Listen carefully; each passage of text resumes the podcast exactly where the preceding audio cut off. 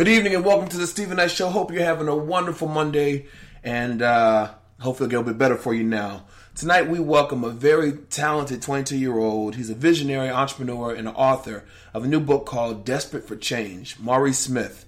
Uh, he's someone, his parents were 19 and uh, 16 when they conceived him. Um, but his family, you know, they wrapped their arms around him, made sure that he uh, was success, and he is being he is success. You definitely want to hear his story. Then the hot tops, we're talking about everything that's going on. They had part three of the Real Housewives of Atlanta uh, uh, reunion last night. We'll talk about that. Then you know Kanye West, he's been doing these church services, uh, and he had five, 50,000 people um, there last at his last service. All that and a lot in hot topics. Want to remind you all over social media Facebook, Twitter, Google, Plus, Instagram, and of course our official website, thestevenknightshow.com. You can also go on iHeartRadio, uh, Apple Podcasts. Just go to stevenknightshow.com. When we come back, hot topics. Right back after this.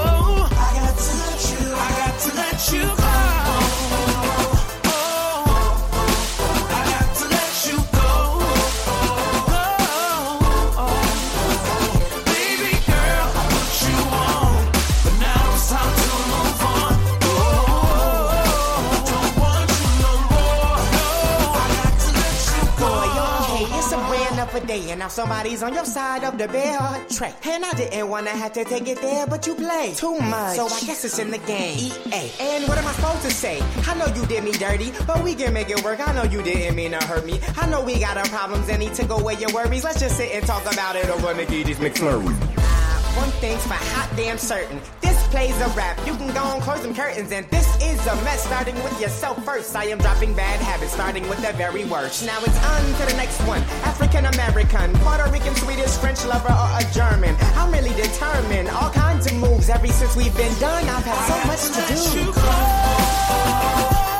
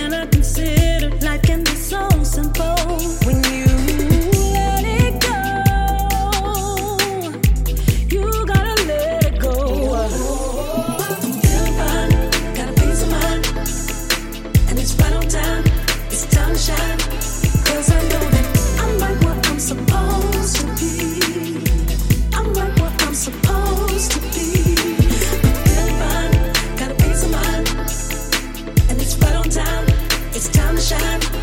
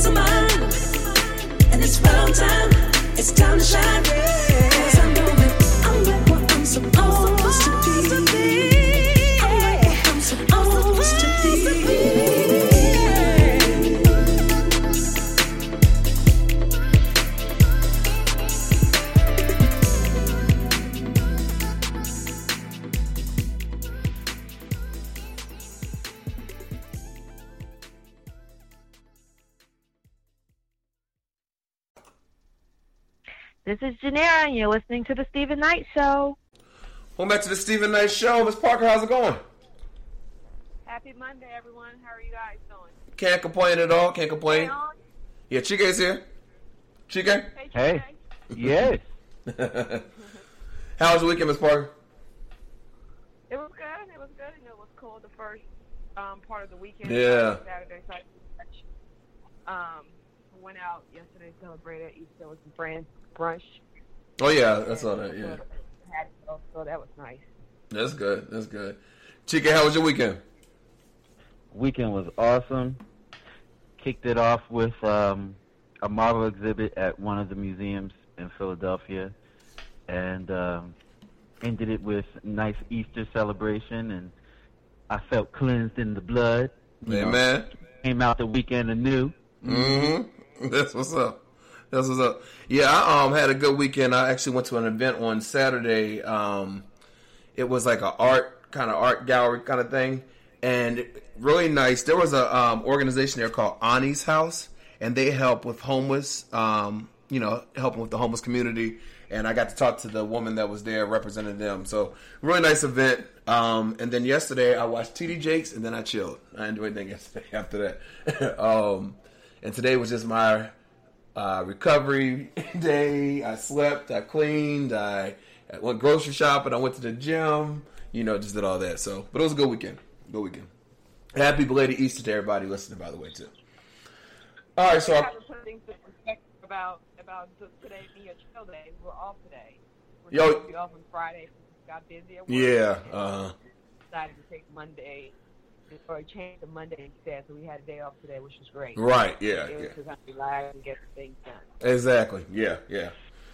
All right, well, our question of the day is: What was your favorite subject in school, Miss Parker? I know I said recess and um, PE. Oh yeah, I saw that. I really did enjoy. I really did enjoy recess and PE. I'm always been a person who enjoy having fun. yeah, Um, but uh, but obviously a serious subject. I really always loved history. mm, me Um, too. Though- Even though the history that we learned wasn't of our own.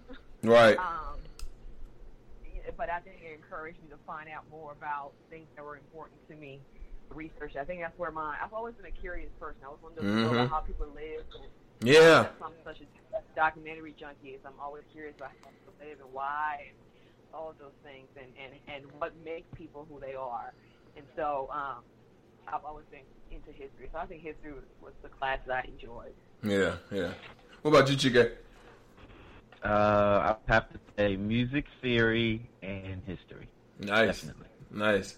Mine was always math until I got to like middle school. Then I hated math, but I did love history too because I've always been a history buff. And I remember like when we were coming up, um, my parents like when we had Sunday dinners, they was because they went to college together. That's where they met, and they would talk about back in the day, whatever. And I used to wish so much I could live back then, you know, and just experience those things they had.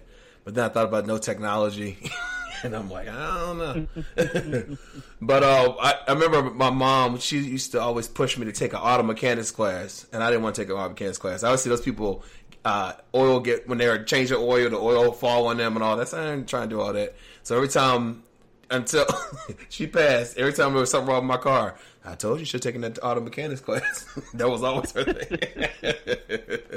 but yeah. She said she wouldn't have to worry about She's it. right. She, I was tell you. She say, I told you to take that. I mean, but I tell you, she would tell me that for years. that was her thing.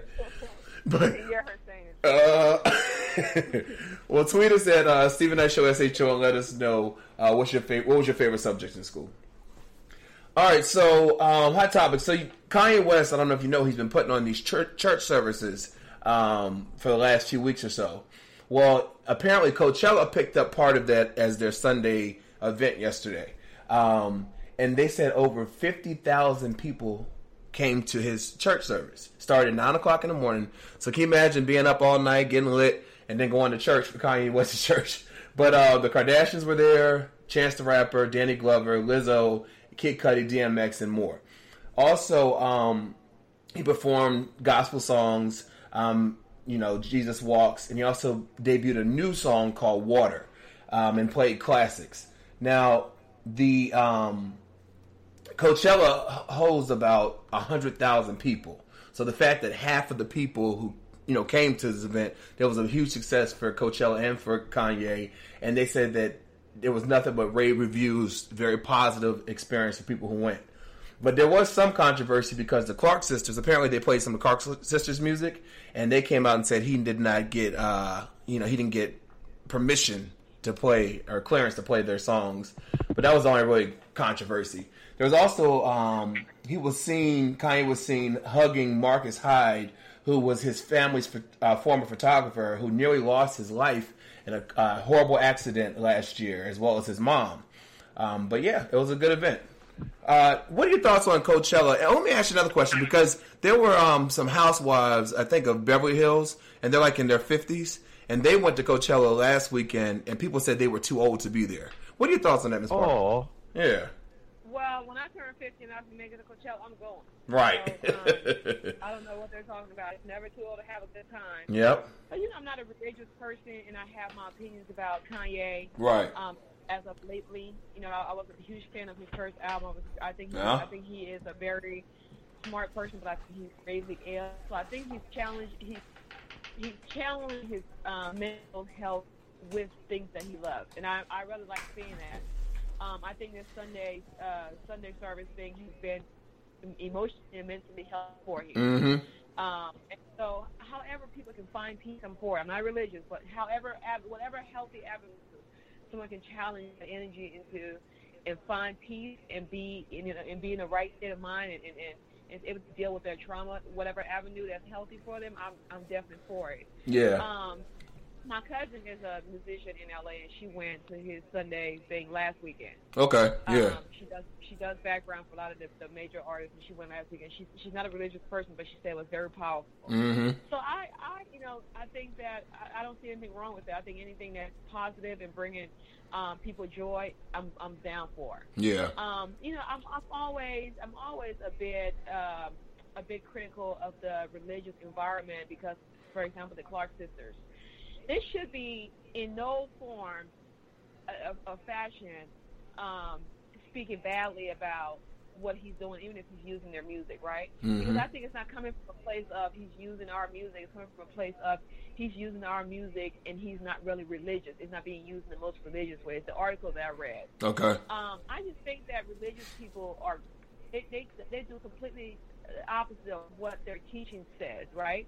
And it's a it's a mean it's a saying that it's a quote that says, "I love your God, but I don't love your your uh, religion" or something like that. Or I don't love your people. Whoever's practicing it. Mm-hmm. Um, it's not that it's not that people don't want to have a belief in a higher power. When you see people like the Clark sisters, people who are supposed to be very religious, to me that's just mean spirited, right? Because I'm like, if I was a religious person and I had some religious uh, uh, artwork or articles or um, music, anything that was inspiring, and somebody who I knew had been suffering and was somehow at some point in a lot of pain, but was using my information as a way of uplifting himself and others, I would be celebrating that. Yeah. You know, that's to me, that's a godly thing to do.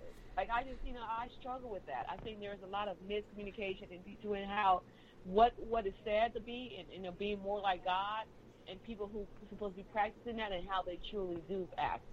Um, I just found I, I read an article and I found it very disturbing because this man has been through a lot of emotional stuff in front of us, mental Mhm. breakdown Yeah. if he's doing something positive with your music, reach out to him behind the scenes and say, hey, I love what you're doing, but I would prefer you ask for permission to use that. But that's not something that you blast. You know what I mean? It's I agree with that. It's just not. It's just not of. It's just not of the higher will, as as they want us to see them or view them as. You Mhm. know, I, it's disappointing to me, very much so. Yeah. No, I agree with that. I agree with that. Chicken, what are your thoughts? Uh, uh, I'm a little confused. What are we talking about? Are we talking about the older people going to Coachella, or That's the. a little bit of everything. Yeah, that's the first part. Do you think that there's an age limit? There should be an age limit to Coachella or, or events like that? so like you, um, thinking about history, and you wanted to go back in time and be a part of something else? I wanted to be a part of Woodstock because I thought Mm. that Woodstock was, Yeah. During, especially during that time, the civil rights movement. Yep.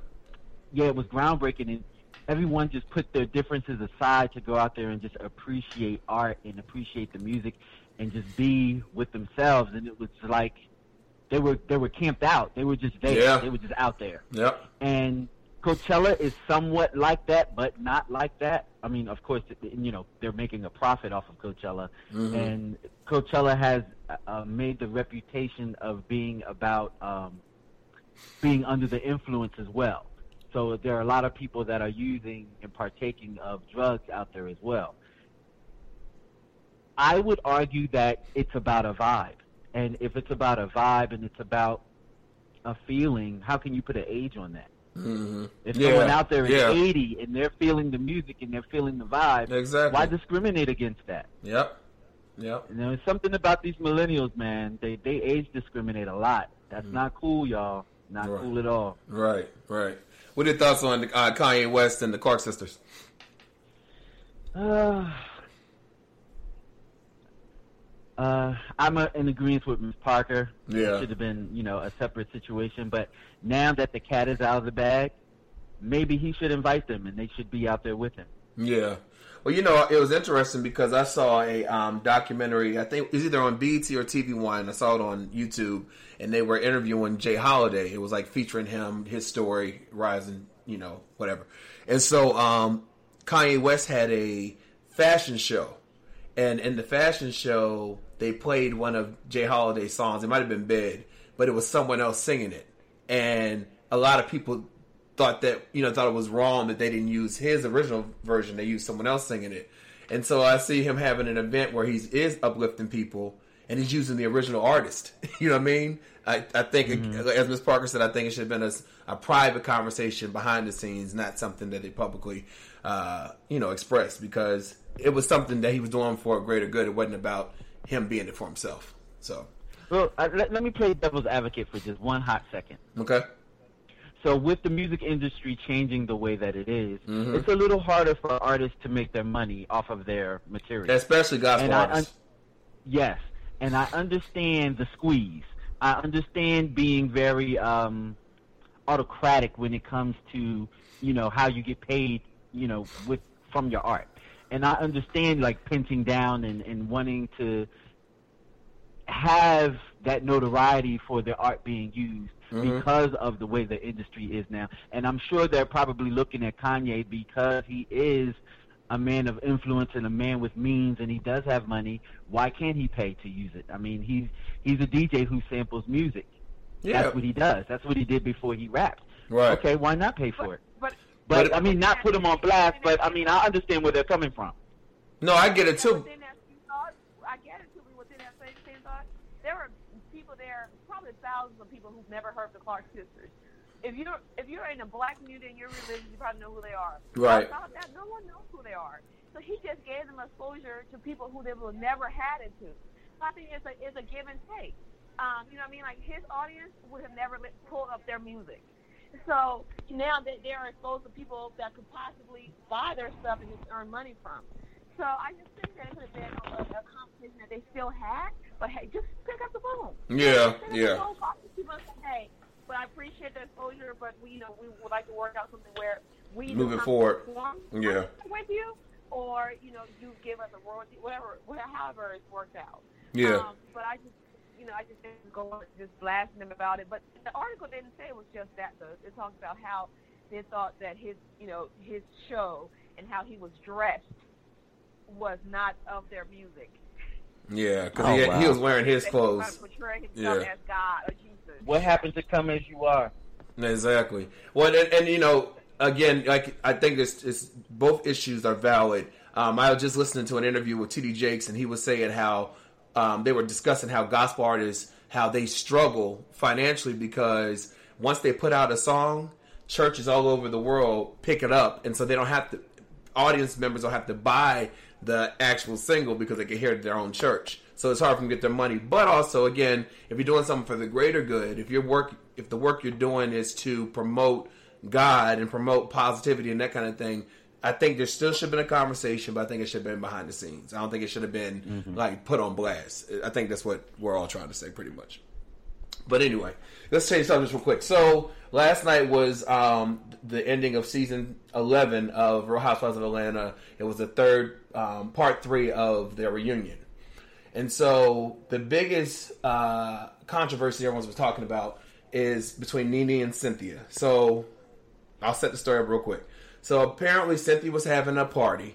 Um, we talked about this a few weeks ago on the show when it actually aired. But they, she had a, through an event because she was, um, she's the face of a new flavor of Seagram's um, uh, alcohol, and so she was having a launch party for it. And she initially invited Kenya, and she invited Nene. Now Kenya and Nene don't get along apparently, but Cynthia's standpoint is Kenya said no, she couldn't come. She, you know, she's pregnant. She was nine months pregnant. She couldn't come, and so Cynthia thought it was best not to even bring it up to Nene since she wasn't coming. I won't have to worry about dealing with that.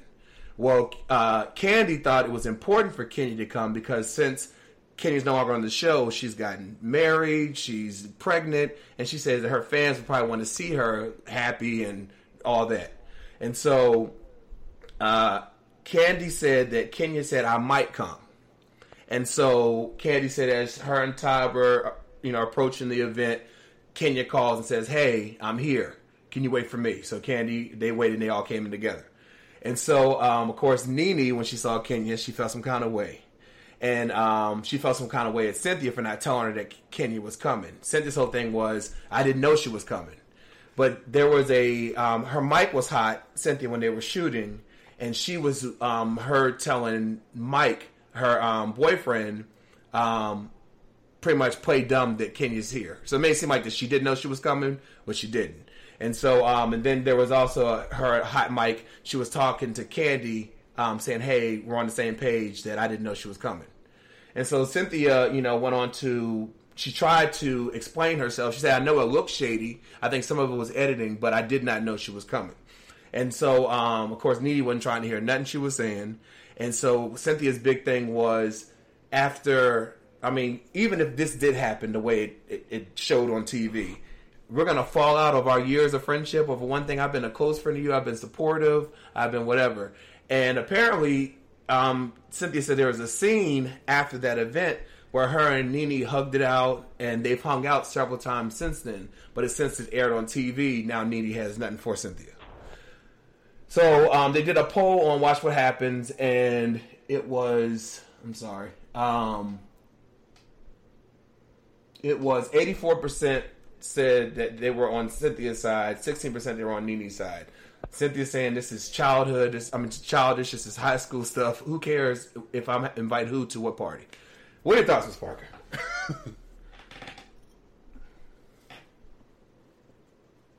Miss Parker?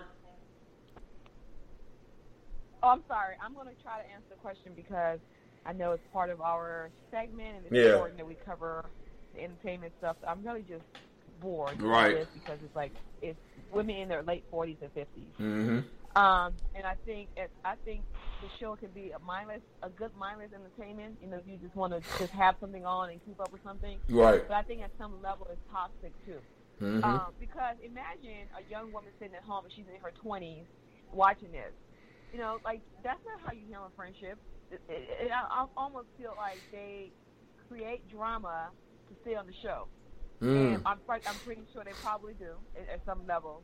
Um, but I just I just think I think it's ridiculous. And, and, and, and so I recently read something on Facebook where Cynthia said that her relationship with with with with uh, Nene has been a toxic friendship. I'm Yeah. hoping she's finally realized that and she's going to move on. And I think that's exactly what should happen. I think the example in this should be, the takeaway should be, if you have a friendship like Nene and, and Cynthia, at some point, the person who is receiving the abusive uh, ways or abusive uh, uh, uh, behavior from the other person will somehow wake up one day and realize that friendship is not either a two-way friendship or or it's not um, meant to be at this time. And I tell my friends this all the time. I have this conversation quite often because I do distance myself from certain friends at certain times when it I don't fit their life, they don't fit mine. Right. No hard feelings. Uh, we're in different spaces. Our energy is not clicking. And a lot of times, at some point in our lives, we end up clicking back. All my friendships have been over 10 years, but I haven't been friends with everyone for the whole 10 years straight because there's been points where You I step back. my energy wasn't good for them, Yeah. or their energy wasn't good for me, and I and I step back, and I'm very aware of that. And there's no hard feeling. There's no um, there's no judgment. I'm not hurt by it. I literally just you know realize okay we're in different spaces, and I need to give this person space. And so, and it always does end up coming back together. So I think, you know, I don't, I'm not sure if that would be the case with them, but I think be, removing yourself from friendships that are toxic is just as important as removing yourself from relationships that are toxic. Mm-hmm. So I think she's, you know, I think Cynthia is doing the right thing by just moving on, regardless. Now, and at this point, I don't think she cares about about somehow, you know, uh, saving the friendship with Nene because she's always been the one that's been concerned about, you know, keeping their friendship going. I'm glad that she's finally in a space where that's not as important to hurting her own mental health. Yeah. Uh, Chike? So, uh, if if you are truly friends, there shouldn't be anything that you guys couldn't communicate your way through. And I believe in this particular situation, um, it's more about a narrative, something to talk about, a subject matter to harp on. You know, it's good for for is you know optics. It's good for the ratings. It's good for you know something on Twitter, something on Instagram. It's good for the fodder. You know, it's good good good TV. Um, other than that, in real life, I don't see mature people acting this way. Right. Um, if you're if if someone invited someone that you don't get along with to their function in their house, either you gear yourself up and you leave the premises and revisit it a little later, or you act mature while you're there and then say something to your friend, you know, in private. You know, I don't think that that was cool what you did. You know that we have an estranged relationship. I don't get along with this person. Why would you put me in the same space with? I don't think that that was cool. yeah. Okay, the person said that they didn't know. Okay, I have to take that at face value. Hopefully, you're not lying to me, and move on. Yeah. There's no need to get on social media and make a, you know a big thing about it. This is what makes it part of the narrative. Like now, it's it's for ratings. Yeah. I think it's I think it's ridiculous. I mean, and, and again, Cynthia, she even made the point. She said, I could see if I invited Kenya to my house at a small venue. This was a two hundred people. You know what I mean? It was a it was a launch party. You know what I mean? You could have been on that side of the room. She could have been on that side. It wasn't that big of a deal. I'm kind of person. I can pretty much go anywhere. If there's somebody I don't really care for, I just I don't see them. You know what I mean? I don't have to. It, it's it's petty, but I do some of it's for ratings. But I do think Cynthia is hurt by uh, this relationship. But I agree with Miss Parker that she's doing the right thing because over the years, when they, you know, Nene and her have had this back and forth, and like Cynthia told Nene, her friends are disposable. She treats them like they're disposable. The minute she she ain't got nothing for them, they're dead to her. And you know, it's crazy. I, I don't I don't know Miss Leakes at all. I don't know her, but what I've seen of her on you know just on these platforms, Right, I right. think she's an emotional bully. I think she's an she is an emotional bully, and she's unhappy. She's extremely unhappy because even watching the reunions, um, she it's like she has no emotion. You know what I mean? Like uh, Porsha was, you know, pretty much saying because Nene said none of them are her friends, and Porsha said, you know, that hurts because you're trying to tell me everything that we've shared it means nothing, and Nene just looked at her like whatever. You know what I mean? And and I don't know, but yeah, people like that. I never thought she was a happy person, but yeah, it's it's crazy. Even uh, they had a guest on there. Um, she's a super fan. She's also a feminist, but she's a super fan of the Real Housewives franchise. And she said Nene just seems so heartless, like she's really going through something right now. So, God bless her. All right, check this out. So, remember um, Robyn Crawford? Robyn Crawford eh, was the best friend of Whitney Houston. Um, they met when uh, they were teenagers. Robyn was 19, Whitney was 17 and um, some have accused them of having a um, romantic affair throughout the years, even when she was with Bobby. Um, Whitney denied it. Robyn has never spoken out publicly about their relationship. Um, you know, Whitney died in 2012, but um, Bobby has said that he thought they were a romantic relationship, um, and other members of the family have had said stuff as well.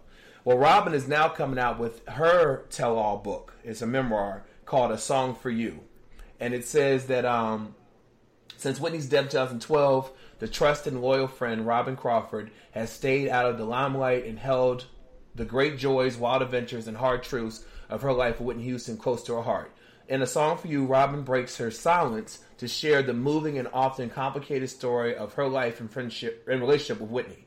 Um, with warmth and candor and an expressive recall of detail, Robyn gives readers insight into Whitney's life and, and career. She traces the years from when she and Whitney first met as, te- in- as teenagers, excuse me, in 1980, to the recording of Whitney's first album, the infinite uh, success that followed, um, from countless sold-out world tours to her epic rendition of the national anthem, uh, and, and on set at the Bo- Bodyguard, her tumultuous marriage, and the birth of her only um, child.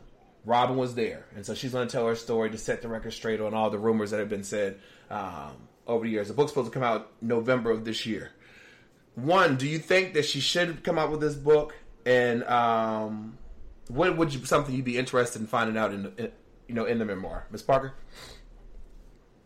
So, you know, I've always held Robyn in high regard as far as her friendship and, or relationship with Whitney. Yeah, I do think they had a romantic relationship because um, just from the documentary from her family, you can tell that they, because they were so-called religious, they hated that side of Whitney. And I actually think because she couldn't be herself a lot of her trauma stemmed from that. That's just my personal opinion from seeing the documentaries and things that were done in her life. hmm Um, but I think that I think that Robyn has suffered a lot of misleading information has been been said about her, and a lot of painful things have been said about her.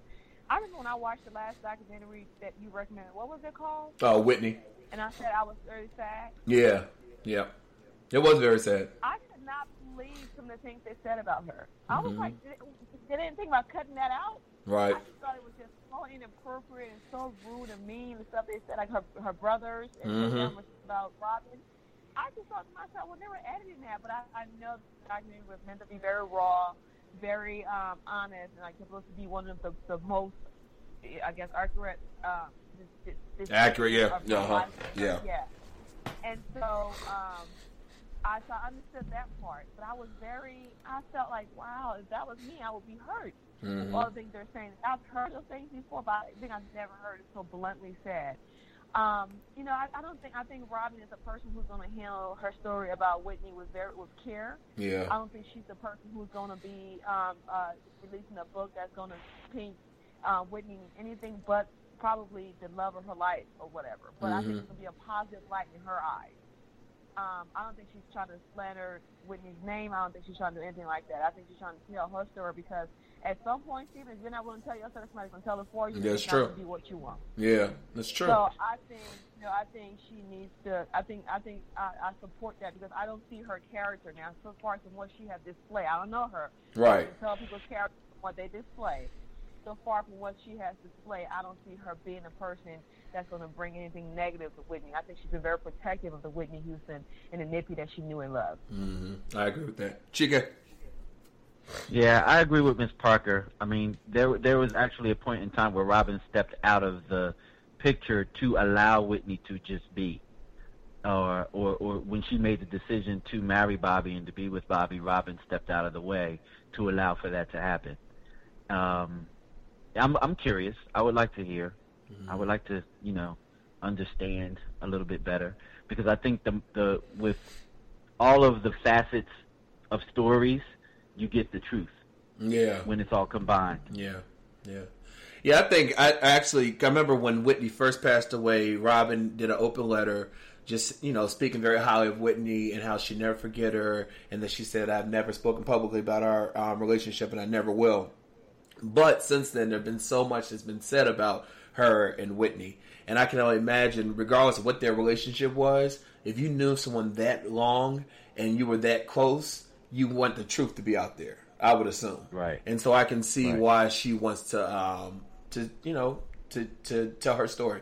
And like you said, Miss Parker, some they did say some nasty things about her. You can tell her brother, especially Gary, can't stand Robyn. And it's crazy because they all grew up together, like you know, through this career. They and their videos of them laughing and joking together, and but yeah, yeah. But yeah, she did leave because um, uh, Whitney gave her ultimatum. No, she gave Whitney an ultimatum. Um, this was like in 2003, 2002, three. She gave her ultimatum either um, Bobby or me, and she picked Bobby. Anyway, um, again, it comes out November uh, of this year. All right, let's take a quick break. We have a couple more hot topics right back after this.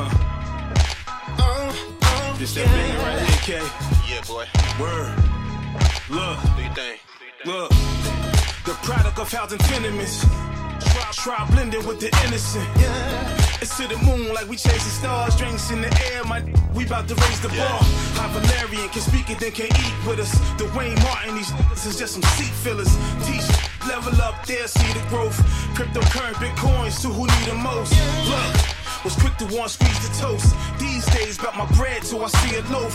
Greedy, couple plates, we gon' eat the most. Point game, if we trail, at least we keep it close. Sipping toast, sipping in moderation.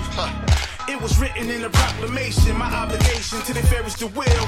Give food for thought till they cherish the meal. Swerving and pill. Chicks, notice the squad. I ain't talking foreign exchange when I study abroad. Know the facade. Got us lunching up an Olive Garden. Talking about portfolios and profit margins. We done finally reached the pinnacle. Without compromising the principles. Life good, overseas, different interviews. Back then, used to do it for the minimum. We done finally reached the pinnacle. Without compromising the principles. Life good, overseas, different interviews. Back then, used to do it for the minimum. Deep slumber, sleep till we see numbers. In a vision, seen it like Steve Wonder. Summer hit a monetary apex. Lifestyle's much more than having safe sex. Strategic talks, dudes who don't pay chess. That's starving, only getting a taste test. Hood the sorest, finish wines imported. Learn the game from ballers that stay scoreless. Rap my, we paint portraits. Spitting riddles like we socially awkward. Pyrex jaws to the corporate office. Catapulted movements was flawless. We about to take a sabbatical. Yeah. Got the brand, the crown's just collateral. Yeah. We patrolling different avenues. Life's a bitch. Used to wanna marry you. Look, it's kinda hard to think practical. Practical. Think it's simple to new rational. Lack of aptitude. Now me down the Georgia Shore. Authoritative. If you spill it, then it's word be law. Coded language. Shit you never heard before. Verbal onslaught. Like, what do you wanna hurt me for? Dig. I'm a lyrical enthusiast. Mumble rap me these niggas with a crucifix. We used to listen with exuberance. Yeah. Thinking bars coming from a lack of tutelage. Throwing jabs like a pugilist. Not the best, I suggest you go review your list. We done finally reached the pinnacle. Yeah. Without compromising the principles. Life good, overseas, different interviews. Back then, used to do it for the minimum. We done finally reached the pinnacle. Without compromising the principles. Life good, overseas, different interviews. Back then, used to do it for the minimum. We finally said We're finally here. Yeah. Oh, oh, boy, lyrics, man. K the we music and finally shit. here. Uh huh. We're finally here. Oh, wow. Feeling We're finally here. Ah, Oh, oh yeah.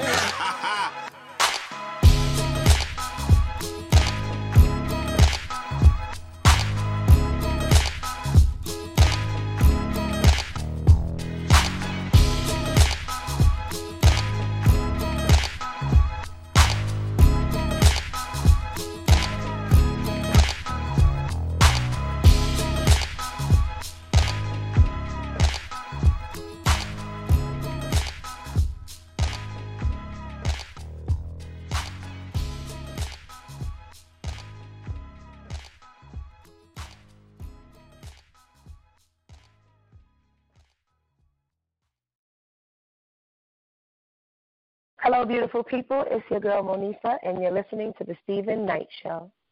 Welcome back to the Steven Knight Show. I want to remind you we're all over social media Facebook, Twitter, Google, Instagram, and of course our official website, thestevenknightshow.com. You can buy your t shirts, learn, more- learn more about our team, um, and uh, just find out things that we're doing. All right, so some positive news like that. T.I. and Scrapp DeLeon helped raise money. They partnered with um, New Birth Missionary Baptist Church, and I have to say, uh, I can't think of the, his name. The pastor um, there now, because you know it was Eddie Long. He passed away. They have a new pastor from Baltimore. His wife, his ex-wife, is on uh, Housewives of Potomac. I'll get his name, but anyway, he's doing some major things in the community here in Atlanta. But um, anyway, so he partnered. Their church partnered with T.I. and Scrapp DeLeon, and they um, they pretty much first offenders. Um, you know that uh, first time offenders. They bailed them out of jail over the weekend, and so um, it initially was a it was a gesture that started forty thousand dollars um, local challenge um, within the new birth new birth congregation, but quickly grew into one hundred twenty thousand uh, regional movement. Now, eventually, T.I. and Scrapp DeLeon um, from Hip Hop's Love and Hip Hop, uh, they partnered with the local church, helping them ex- exceed their goal. Reportedly, the bailout program will continue to assist the development of the re- and reform of the benef- beneficiaries, uh, which each scheduled to attend a meeting every week. Um, some of the money raised also has been put aside to help the children go to college. Now, T.I., as we all know, he was jailed twice here in Atlanta. Once uh, federal weapons charge, and and also was for uh, probation. Scrapp DeLeon was recently released out of jail after two years of alleged trafficking marijuana. Anyway, um, I hate to had to add that part, but um, what are your thoughts on this, Ms. Parker? What part? I'm sorry, just the fact that they came a together, that they came together with the community and helped these uh, people get out of jail, first offenders. Um, you know, I think there is a documentary about how a lot of a lot of the issues with incarceration rate of black male in prison is because they can't afford very small amount of bail. Mm-hmm. So someone who was in poverty for them five hundred is like five thousand, right? Yeah. Um, and so I do think that there's an issue there. So I think that non-violent offend- offenders being billed out, I think it's a good thing, giving them, these young men a chance to get out of prison because what prison does while you're sitting there waiting, it it it it, it, it, it damages you. So you coming out, even if you were non if you were non-violent then, you may come out so damaged you be a, a violent offender your next crime. Mm-hmm. So I think there's a lot of issues there as far as prison reforms and how bail is handled. So I think that's a great thing. Um, you know, I think, but I think they need to be mindful because there is a nonprofit organization, a separate organization that's been doing this for about five years now, and they do non non-violent offenders and some, depending on what kind of crime, violent offenders. And recently, one of those people that they that they um, not the Jamal Bryant and, and T.I., but the other organization that's been doing it for a few years, they recently built out a guy who ended up going and killed his and he killed his ex-wife the moment he got out. Mm. Um, so I think that there there should be some um, discretion, but I think overall it's a good thing because I know that there's there's a lot of reform that needs to be done as far as how bill is handled, who is giving bill, who's not giving bill, how much bill is uh, you know is, is awarded to or, or penalized for certain cri- crime and criminals. there is a disconnect and an injustice on how that's handled, and I know that there's a big thing with the with the reform community and the reform activists that they're trying to change. So I think that's a good that's a good thing within that space. Yeah, yeah. Chica? Uh, I'm all for uh, saving our black men. Um, kudos to them for putting forth um, an effort in that. Um, but I would like to see more on the reform part of it. I would like to see more education behind it. Let's look into why these first offenders offended in the first place, and and try to stop them from or, or stop people from offending in the first place, and more so they won't reoffend. Mm-hmm. Yeah, yeah.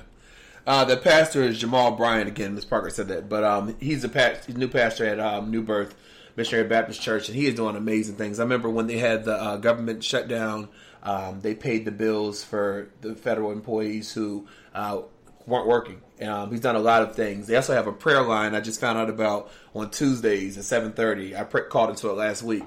Um, so he's doing a lot of great things here. But I think that anything that is contributing to um, the recidivism rate of first time offenders and and uh, reform, I think it's important. And they they mentioned that they have the the weekly uh, meetings that the that the um, beneficiaries have to attend. But I hope it's a little even deeper than that because again, we want to keep this from continuing. So, but uh, kudos to anyone that's trying to make a you know make a change in the community. Right, last story. So your boy George Zimmerman, you know, he was the um, the murderer in many cases uh, that was acquitted for shooting Trayvon Martin um, on the grounds of self defense. Um, but he said many run-ins with the law since, including a t- 2015 arrest after he was accused of throwing a wine bottle at his girlfriend. Well, he was booted off of Tinder, the dating app Tinder, for creating a uh, fake profile. So, according to ABC News, George Zimmerman can be added to another place where he's not welcome, and that's Tinder. Um, an email statement from Tinder cited user user safe, safety as a re- reason why he, he was removed um, from his profile from the dating app platform because he used a fake name. It said at Tinder we take our users' safety very seriously, and our team has removed this profile from our platform. We utilize network of industry-leading automated and manual moderation and reward tools, systems, and processes, and spend millions of dollars annually to prevent and uh, monitor and remove bad actors who have violated community guidelines in terms of use on their app. Now, Zimmerman was also uh, previously banned from Bumble, another dating app. What are your thoughts? I mean, who would want to date him? Right, right. That's the truth. You know what I mean? Yeah. Uh, like, but there are people out there who are just as crazy as he is. Uh-huh. Um, because he sold, he actually auctioned his gun and sold that gun, the pistol that he Yeah, killed uh-huh. Trayvon Martin with, and got a lot of money for it. So there are Yep. sick people out there. But I do think that um, that Tinder and, and Bumble are being mindful um, because actually at this point in time with his rap sheet, he is actually a danger. That's like having a um, a, a, a person, you know, because they wouldn't have someone who's been in the public eye with a whole bunch of crimes. They were black on there. Right. They wouldn't. Yeah. Um, and so with his background and his and a lot of his and a lot of his um, the reason he's been back and forth to jail He's been violent. domestic issues. Yeah. Uh huh. Yeah, domestic issues. So no, I think that's a good thing. I think that they're aware that you know there this could be an issue for not just one woman but multiple women because that's what dating apps is for, right? You're dating multiple women, you're and you have access to. So I think it's smart on their end. Do you think that they should, um, with dating apps, because you know there have been a, a rise in and uh, you know assault um, in dating apps. Do you think they should do background checks? Um, yeah, Mm. I think they should. Yeah. Yeah. I We- think they should. You know, that's why I'm always worried about the free app thing. But I think there will always be that that, that form of dating now. Oh, yeah. That's what people are used to. Um, I think the having access is what this generation, or, or you know, right now, the, the time and days that we're in. So I don't think it's, it will ever be um, proof free. You know, proof. Uh, Yeah. Proof. What is it? Proofread or proof, you know, whatever. Right. But I think that um, I think that I think that maybe the pay the pay ones because you know people are paying like 40 Yeah, bucks a- uh, yeah. a month. I think they should use a portion of that money to do a background check. Hmm. Okay. Chicken, what are your thoughts? Uh, I think that users should beware. I don't think that. I, I agree with Mr. Parker. The ones that you pay, they should do background checks with the money that you pay into. But the free ones, user beware. You get what you pay for. You don't put anything into it, you might wind up with trash, like Zimmerman. Um, so basically, he's just running around catfishing people. Yeah, pretty much. Yep. Mm. Well, I mean, I'm sure that if he said that who he was, he really was, he probably would get threats himself, and that's probably what he's trying to avoid. Maybe he just shouldn't do it at all. Right. Just be by yourself, because that's what what the design is. You did that to yourself. Pretty much. And continue. And my thing, it's like, and not to compare him and O.J. Simpson anyway, but the fact that you get in trouble, you get off, and then you continue to do things. You know what I mean? It just shows what kind of person you really are to me. Anyway, yeah. Well, Miss Parker, as always, I thank you for your um, contribution to Hot Topics. Hope you have a wonderful week. And Chiki, I'll see your movie reviews. Thank you too. See All you right. You, Miss. Parker. All right, right back after this. Do I swear to tell the whole truth and nothing but the truth? Let me take a minute. Let me take a minute. What is my reason for cheating? Let's start from beginning. Let me take a minute. It's clear I made the wrong move. It went down in the DM like the song do. I didn't mean it to happen. She just wanted that action. Body stop moving, I'm folding. Try to talk myself out of it, I'm going. She got the rubbing, I start the boju. But then I probably lose it on focus. Hold up, damn, you don't wanna hear me. I can tell the truth, but to you it's all theory. Tell me, you can stay here, I'ma leave it. And I'ma take it back to the block, I don't need you.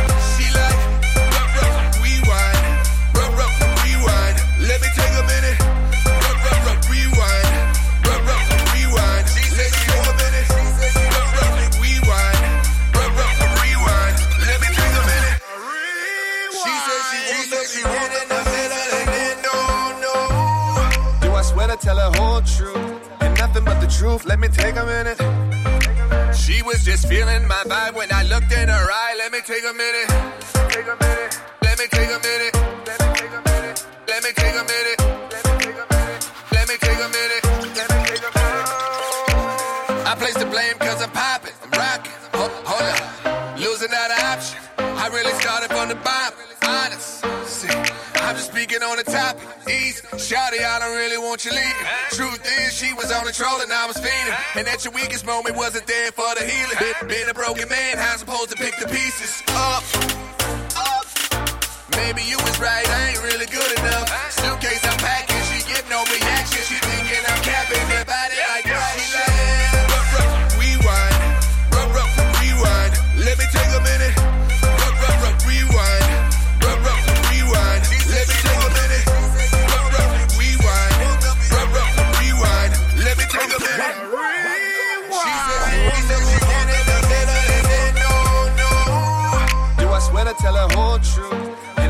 the truth? Let me take a minute. Let me take a minute. She was just feeling my vibe when I looked in her eye. Let me take a minute.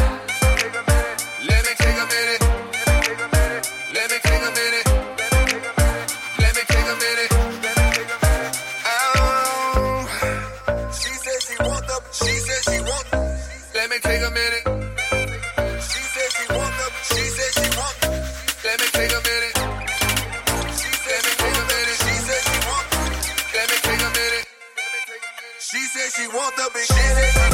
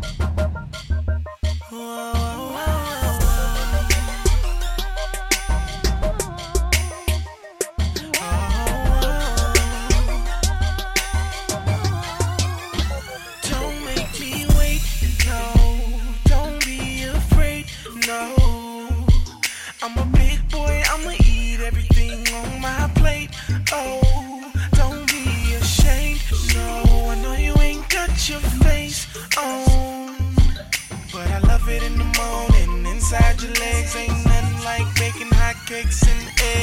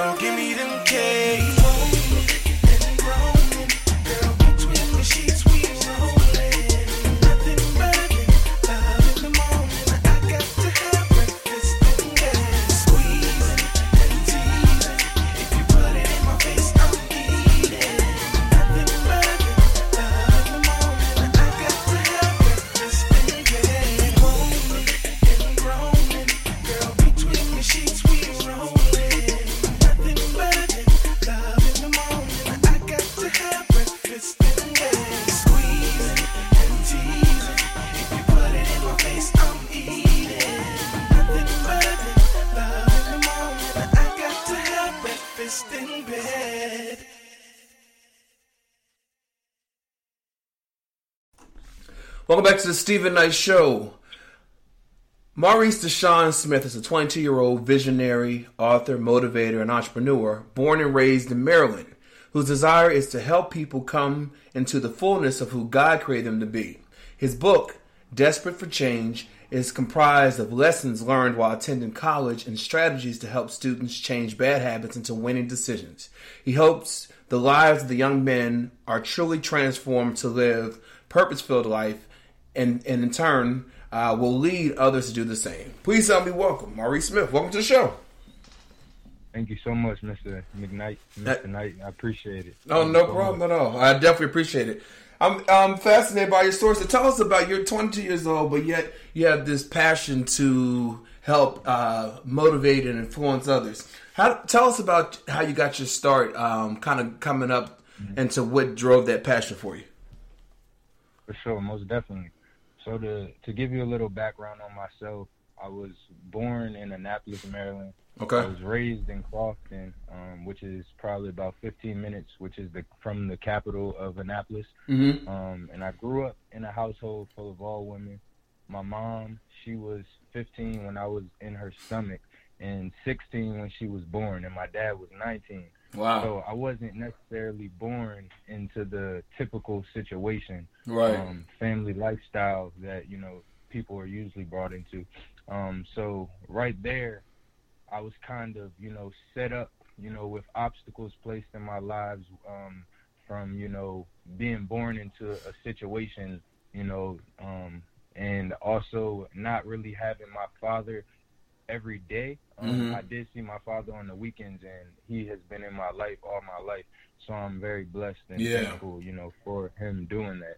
Um, but I grew up in a household mostly of all women. Um, would go on the weekends with my father, um, and I didn't really know that that wasn't, you know, normal. Right. So I kind of, you know, just lived life, and I didn't really question it until I started getting older, and then I started, you know, wondering why I had to leave and you know go back and forth, visit my mom, you know, visit my father, and then come back and go on the weekdays with my mom and my grandmother.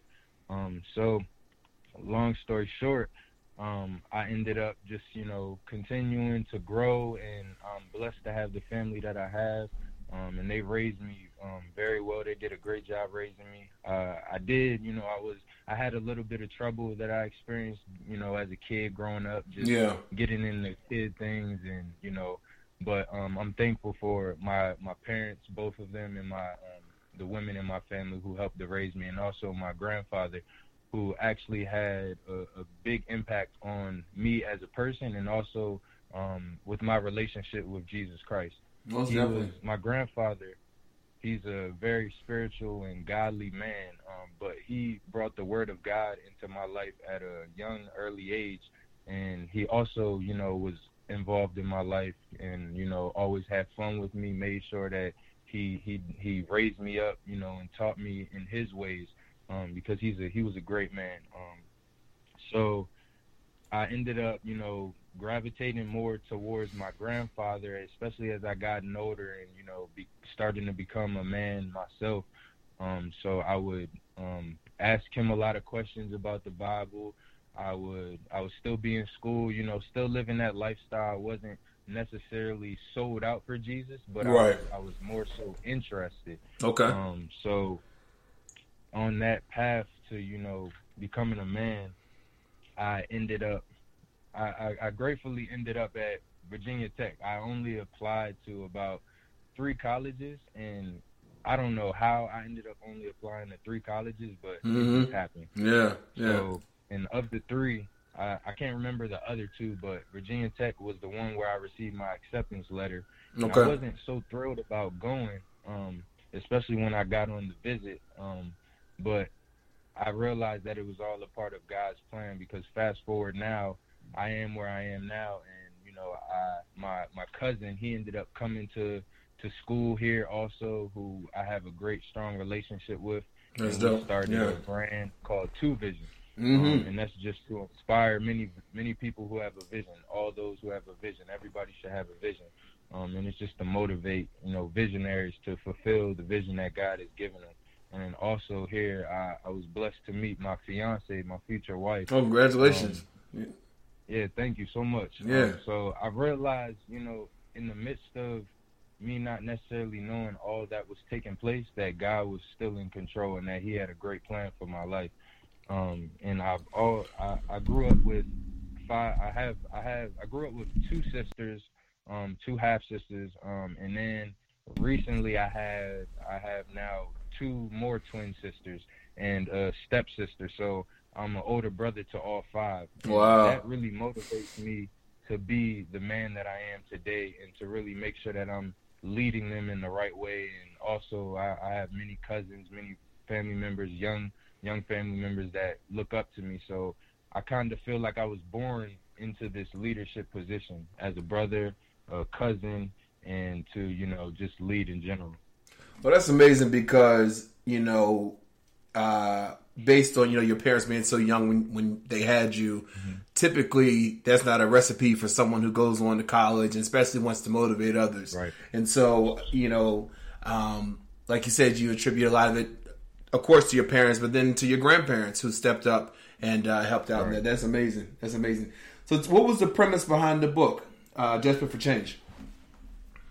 So it's so funny um, because my so my uncle he's he became uh, really a, a great motivation behind me writing this book Mhm. because prior to me becoming an author, I became an I, I followed him and became an author because I ended up he ended up becoming my spiritual mentor. Okay. Um, and that's a chapter that I talk about in my book too about finding a spiritual mentor.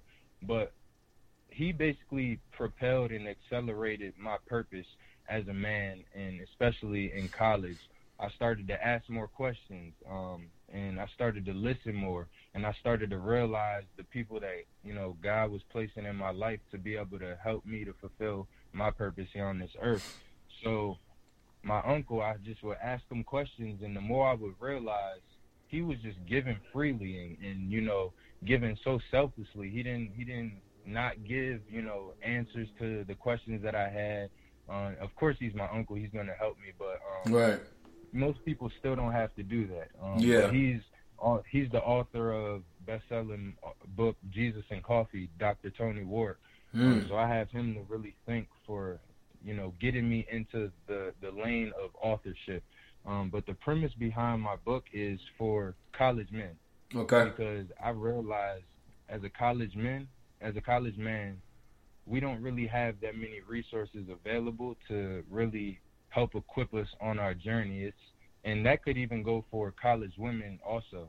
Um, so it's really I realized the importance of you know having a community while you're in college, of having you know the right tools and the resources to be able to further you in. And many people when they go to college, most of us we don't know our purpose when we come to college. Mhm. So those are that was a question that I had. Yeah. And honestly, I had an identity crisis that I went through um, while in college. I would be going back and forth. I would still be trying to, you know, be in the Word and do godly things, but I still wasn't living right at the same time. Um, you know, got into drugs, girls, Mhm. all this, all this, all the things that you know people can get into. Um, and I Right. realized that I was being becoming distracted. Um, so once I realized that, I, I got tired of the life. You know, something in me just got tired of of being unfulfilled, of not feeling like I was doing what I was meant to do here on this earth. So in my book, I talk, you know, a, a lot about my experiences that I went through, um, and the basis of it is to, you know, empower young men, college men, to be able to continue to press forward despite the difficult challenges that they face in order to unlock their purpose, potential, vision, and the leader within. Most definitely. And I think that's important because I remember when I was going off to college, my mother told me most people you meet, well, half the people you meet your freshman year, first semester will not be back second semester. Because for a lot of people, it's their first time living on their own, you know what I mean? Not really having any, uh, you know, a curfew or whatever. I mean, they have rules at school, but you know what I mean? You're more on your own. And Right. so a lot of people just go crazy. And I remember I saw it, you know, I saw it my um when I was in school. So uh, what was it? Uh, you said it was something within you that knew that you weren't living um, the way you grew up, and, and you know what your um, heart was telling you. What, what was the changing point for you? Ah, I, and that's that's a great question, and also one that I feel like isn't answered with just one event. I feel like it was a, a build up Yeah. of several events, you know, that occurred in my life, and um, I, I, you know, as I said, I was getting involved in drugs. I was getting involved in with women, um, a party scene, um, Mhm. and just not really knowing what God has put inside of me and gifted me to be able to do. Right. Um, that really created, I, I'd say, a void within me. Um, and I would be, I would just be feeling like, why am I even here? College didn't really feel like, you know, the experience that I was really supposed to be, you know, experiencing. Yeah. Um, but I, it was, it was really a, a culmination of just several events happening, and ultimately, I just want to, you know, it came a point where I just wanted to make sure that I was aligned with God's will Yeah. for my life.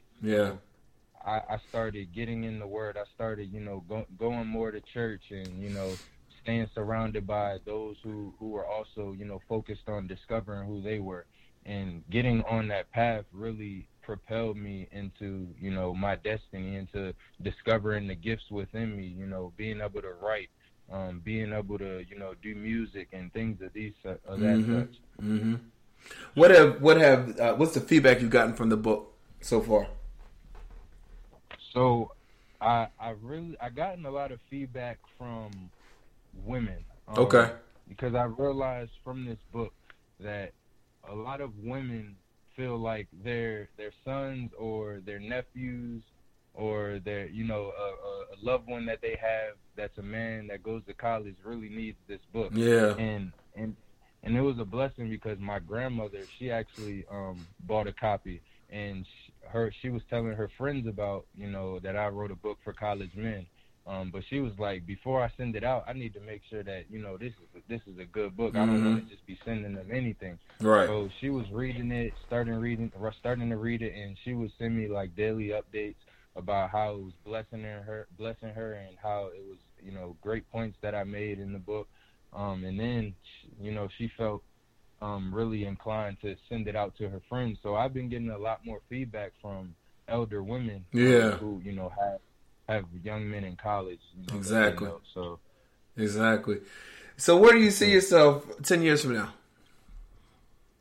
oh that's a great question honestly i, I feel like eyes haven't seen ears haven't heard Yeah. um, I, I I feel like I have an idea for you know I want to I, I really look up to a guy named Dr. Myles Munroe. I'm not sure if you're familiar with him. Mm-mm. Um, and also a guy that I recently discovered. His name is Myron Golden. Okay. Um, and they're really Dr. Myles Munroe. He passed away unfortunately in a plane crash, but he was a pastor of Bahamas International Church.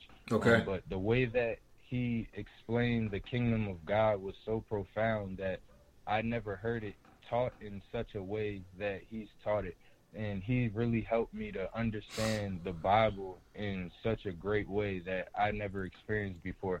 I feel like he's unra- un- un- unraveled so many mysteries and secrets within the Bible that's that was placed in the proper context.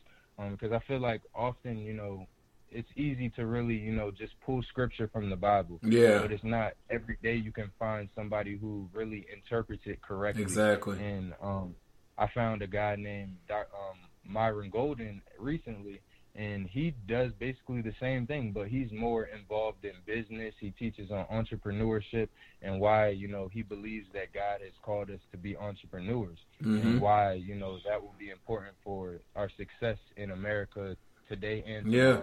Yep. I, I I hope to see myself, you know, doing more speaking engagements, um, and traveling the world to be able to share the gospel with, you know, those who need it. Yeah. Um, and Yeah.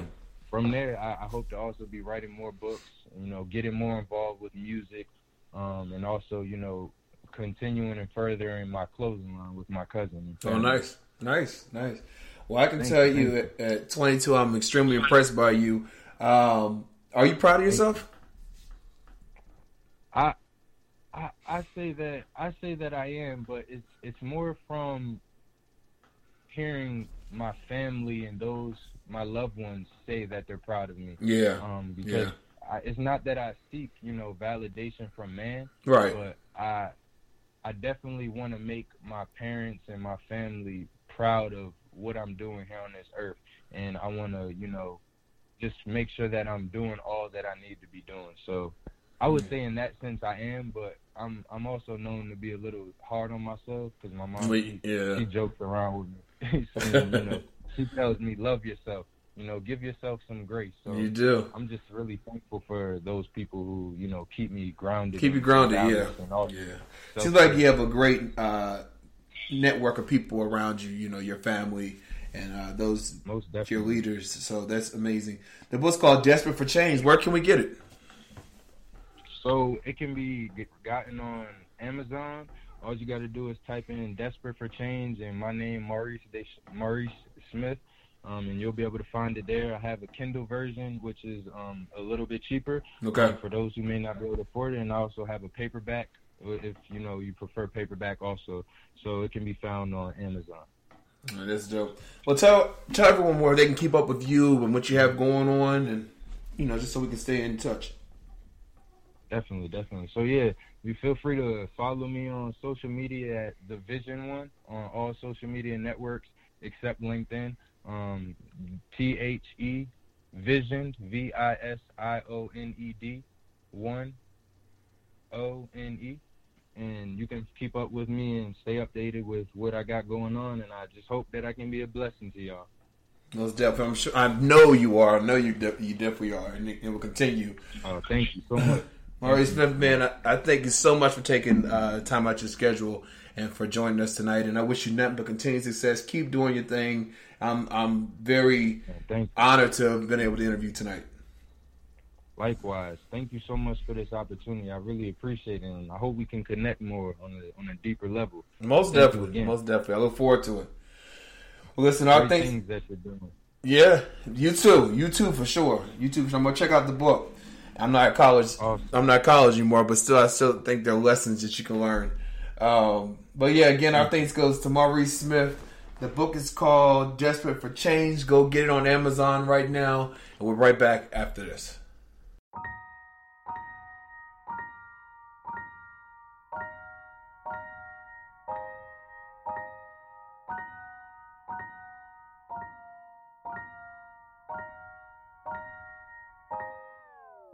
If I had one bullet left, would it be for you or be for me? I don't know who's more to blame, leaving me in all this misery. I guess I took you for granted till you finally up and had it. Uh, I guess I took you for granted till you finally up and had it. If I had one minute left, I'd kiss you 50 seconds of the time. The last 10, I'd say I'm sorry. And kiss you once more right before I close my eyes. Took you for granted. Till you finally up and had it. Oh, I guess I took you for granted. Till you finally up and had it. You for granted. Till you finally up and had it. Shouldn't have took you for granted.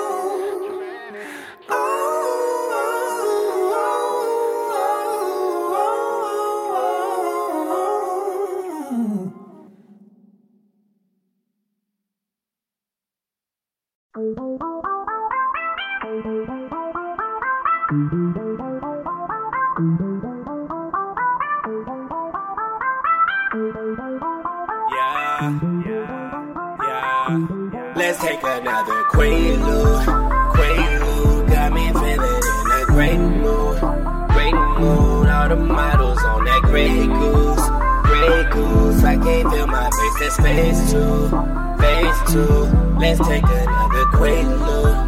Great mood, got me feeling in a great mood.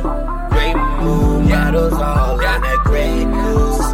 Grey Goose. I can't feel my face. That's phase two. Phase two. Uh, okay, life of the party getting loose with a 10. She a sucker for the wine and his juice in the gin. Where's PNT? Cause you usually with him. And I flex on these like I moved in the gym. She came through, her crew tagged along. It's going down like it's after prom. You heard me, that equals three.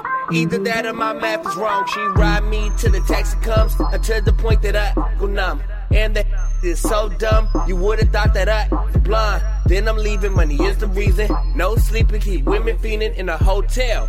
Year round, that's four seasons. Four seasons? You ain't ballin', you a rookie, got a playing hooky, now you off. Got the blush your buzz and Woody when you found out what her pics are. But I do know one thing now. They come and go. Hey girl, you know your road get new, take loose, let's take another Quaalude. Quaalude got me feeling in a great mood. Great mood. All the models on that Grey Goose. Grey Goose. I can't feel my face. That's phase two. Phase two. Let's take another Quaalude. Quaalude got me feeling in a great mood. Great mood. Models all Goose. I my face. That's phase two. Phase two. Girl, I'm faded. Girl, I'm faded. Just took another loot. It's so amazing. So amazing. Sorry if I'm rude. I'm famous. Nah, nah. This conversation, I don't know what I'm saying. Nah, nah. Every night is a model or an actress. She coming home cause she know what status. She coming king, had a bling in the palace. Then give her the biz on my mattress. And she know these other just practice. I'm the greatest, beat it up like Cassius. Prima Willie made a movie called The Blackfish. Every time we do it, it's a classic. Kid up, turn the bed to a casket. You funny if you think the song average. Wait a minute, damn, you think the song average? Wait a minute, did we think the song average? Then she said, wait, I ain't trying to hate, but the song sound like replacement girl. I said it's cool, guess who likes it more? Who? Your replacement girl. Your replacement girl. Your replacement girl. You a replacement girl? Let's take another Quaalude. Quaalude got me feeling in a great mood. Great mood. All the models on that Grey Goose. Grey Goose. I can't feel my face. That's phase two. Phase two. Let's take another Quaalude. Quaalude got me feeling in a great mood. Great mood. Models all on that Grey Goose. Grey Goose. I can't feel my face. That's phase two. Phase two.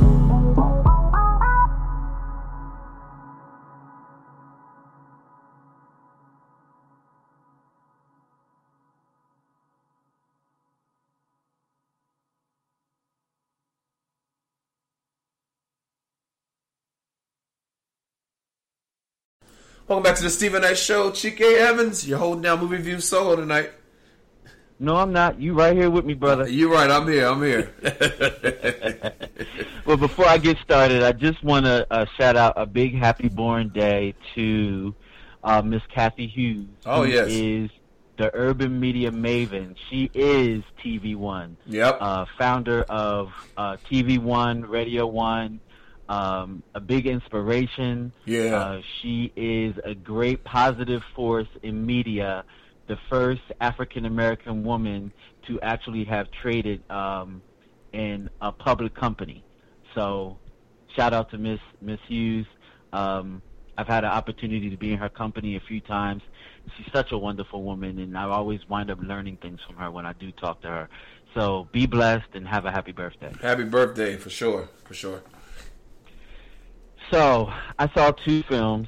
Uh, one was a theatrical release, uh, The Curse of La La Llorona. I- I'm saying that right because double L is you get the Y sound Oh, yeah. in the Spanish um, alphabet. The Curse of La, La Llorona is basically part of the Insidious, Conjuring, and Annabelle family. And the story is about uh, a young woman who marries a very handsome and wealthy man um, in a Hispanic country, and they they're married for quite some time, and she has some children, and he winds up betraying her by um, having an affair with a younger woman. Hmm. And in order to pay him back or to get revenge, she takes away what he holds dear, and it's his two children that she bore for him. And after she drowns the children, she realizes what she has done after her fit of rage, and she winds up taking her own life. Oh wow. So in the future, she winds up haunting children uh, in search of her own, but she winds up haunting them and taking their lives. And once she imprints on the children, and she attaches herself to your family, she's there until she actually takes their life. So this follows the the story of one particular family that um, the spirit of La, La Yorna, Yorna, excuse me, I keep saying it wrong. She uh, follows her as she takes uh, tries to take their life. Um, this movie actually, I thought it to be an original. You know how I am about you know, stories in Hollywood. I Mhm. found it to be original, and it actually made me jump a few times. I thought it was very interesting. Um, for the big screen, maybe not so much, but definitely a good story. Um, we don't get too many good horror movies. It seems like the good ones that we do get are coming from the same uh, nucleus of producers and writers, and that's the Insidious, Conjuring, Annabelle family. They keep kicking out, except for that nun one. That nun one that came out was uh-uh, no good. That wasn't good. but for the most part, their movies are, are really, really good. So I do recommend if you're in the mood for a horror, uh, catch it on the matinee. Um, yeah, check it out. Okay. So the next film you and I both saw is Netflix's A Homecoming um, from Miss Beyonce Carter herself. Yes. And um, I put it up there with some of the great musical documentary films like uh, Madonna's Truth or Dare, Michael Jackson's This Is It, uh, when Janet Jackson released Rhythm Nation. You know, there are a few Mhm. uh, few documentaries, musical documentaries out there that are of legend, and um, this holds up. I have to agree. Beyonce did her thing. I have to agree. I not that I'm I'm walking away from this movie thinking about her differently, but I'm walking away from this movie thinking about her differently. Mm-hmm. In the sense of I always knew she was dynamic, but in any project that any artist puts out in a musical project, at least someone like me, I'm trying to figure out what is the message. Like, why did you do this?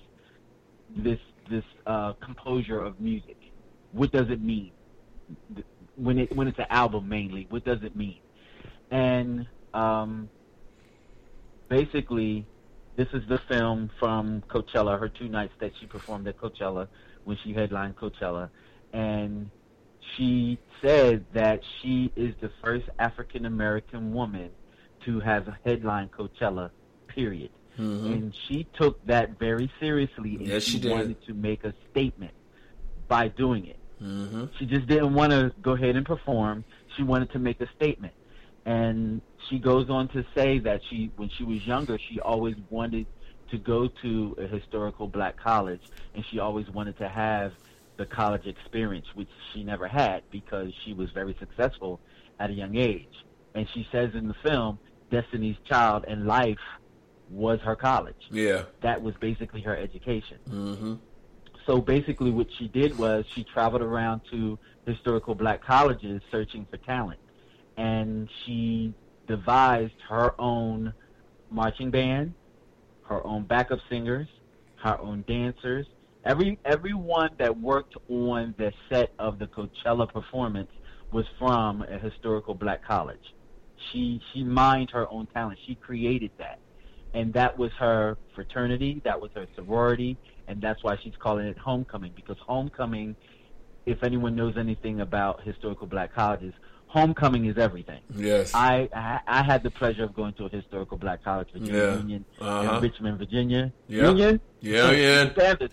My parents Um, were there. Yeah, and um, homecoming is a big deal. It's huge. It's a really big deal. It's huge. And um, she called her performance in this movie homecoming because it was a big deal to her. Right. And just to see her behind the scenes, and they show her coming back from having the twins, and the the, the pregnancy of the twins was Oh so difficult, gosh. and she didn't know if she could do it or not, and it took her some time. Eight months. To get back to yeah, yeah, yeah. She rehearsed for eight You know, months.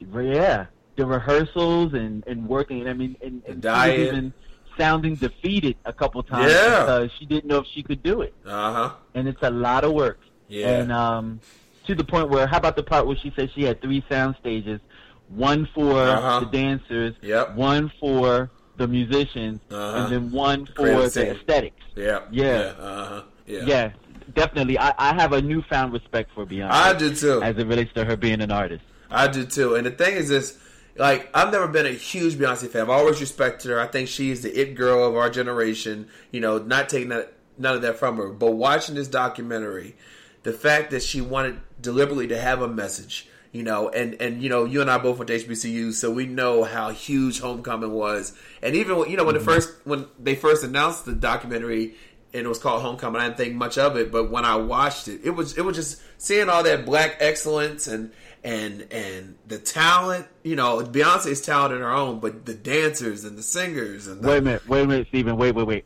When it opens up and you hear Nina Simone talking, Yep. right then and there, I knew she was on something different. I was like, oh, wait a minute, this is something else. Yep, yep. I was I was blown away by it, and you know, again, I'm not a big Beyonce fan. I, I respect her; she's talented. To be have don't attack me. She's talented. She's the one of the best of our generation.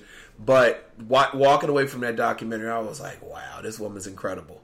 Because you know she went on the, the diet she mentioned because you know she was coming off to having the, the difficult pregnancy with her twins, and she did no carbs, she did no alcohol, she did uh, no meats um, for sixty days. Sixty Yeah. days, I couldn't do that. It's a long time. And She Yeah. kept saying, I'm hungry. I'm yeah, hungry. I'm hungry. I felt bad when she was eating that apple. I was like, but um, but no, she she is phenomenal, and and it, again, that definitely uh gave me a new level of respect for her. I, I mean, I was watching, I was like, wow, I was just so proud. I was proud watching it, especially coming from uh, HBCU. So, uh, kud- yes, kudos. absolutely. And, and and at the end, there's this uh, a small paragraph that basically states, at, and it's at the very end, she hopes that this contributes to preserving the legacy Yeah. of historical black colleges in this country. Yep. Because uh, in the spirit in which they were created in the first place, we have to honor that. Yeah. And and the reason why they were created is because we couldn't get into regular colleges. But uh but we- I was I was talking me and my best friend watched it together and I said I said uh there's only one thing I like about this documentary. I don't see nothing about Virginia State, and then you see a quote from someone who went to Virginia State. I said, "That's all right, man." I said, "You did that." but no, I definitely think it was it was it was a great a great uh, documentary. I really do. So I, I highly recommend it. And and and all actuality, I don't gravitate toward a lot of Beyonce music. Yeah. it's you know songs here and there. But I'm going to tell you, when you watch this movie, Yep. you're going to be dancing when you're seat Mm-hmm. because of the because she goes down the timeline of her music. Yeah. Somewhere somewhere along the line of Beyonce's career, you have danced to at least one or two or three or ten of her songs. Yeah. Or as she says, 50, 50 or 11. 50 Right. 11. 50 11, right. 50 11 of her songs. And so, I, um, yeah, and I love it was a ahead. Family. you about to say? I love it was a family affair. Jay came out, Kelly and Michelle, Yeah. Solange came out. You know, it was just Yeah. a it was a family affair. But you can tell she puts in a lot of. I mean, the work, her work ethic. I it's like a, she deserves her her status because of how hard she works. Yeah. Yeah. Yeah. And um, recently, uh, Janet Jackson was inducted into the Hall of Fame. Yeah. And that kind of ran across my mind Mhm. um, at some points in this. That definitely is in Beyonce's future. Definitely. Yeah, She oh, will yeah. be inducted into the Hall of Fame. Absolutely. But I'm going to say this. This is the last thing I'm going to say about that movie. Watching Little Blue Ivy, she's going to be the one to watch out for. Yeah, yeah. Because she is witnessing She studies all it. of that. She studies her mom. Yeah, yeah. Yeah, she does. Yeah, yeah. Well, kudos to Beyonce and and her team. But she said there was a it was a large um, team that helped put the whole event together. So, and I was Yeah. I was saying how smart she was with this because she got paid eight million dollars um, to do the performance, which she probably didn't need. But you can tell she put a lot of money into it, and so um, not only did she do that, but then I'm sure Netflix got um, she paid them. I mean, they paid her to to air it, and then the fact that Yeah. she she's selling the uh, the music as a CD. I said that's, that's what you call that's what you call uh, business savvy. He's a mogul. Yeah, He's a mogul. Uh huh. Uh huh. yeah. Yeah. Yeah. What do you watch on TV? Oh, Game of Thrones, um, American Gods, uh, Veep. What else am I watching? Uh, The Chi. Oh, so many yeah. things on TV right now. So I just found out that you know one of my favorite shows isn't coming back this year. Insecure. Um, Insecure. Yeah. And uh, Westworld. Both of them aren't coming back this year. They're taking a hiatus. Yeah. And they will be back in 2020. Um, Issa Rae actually is busy. She's Mhm. filming films. Yep. And she is too busy to actually devote time to, To her show.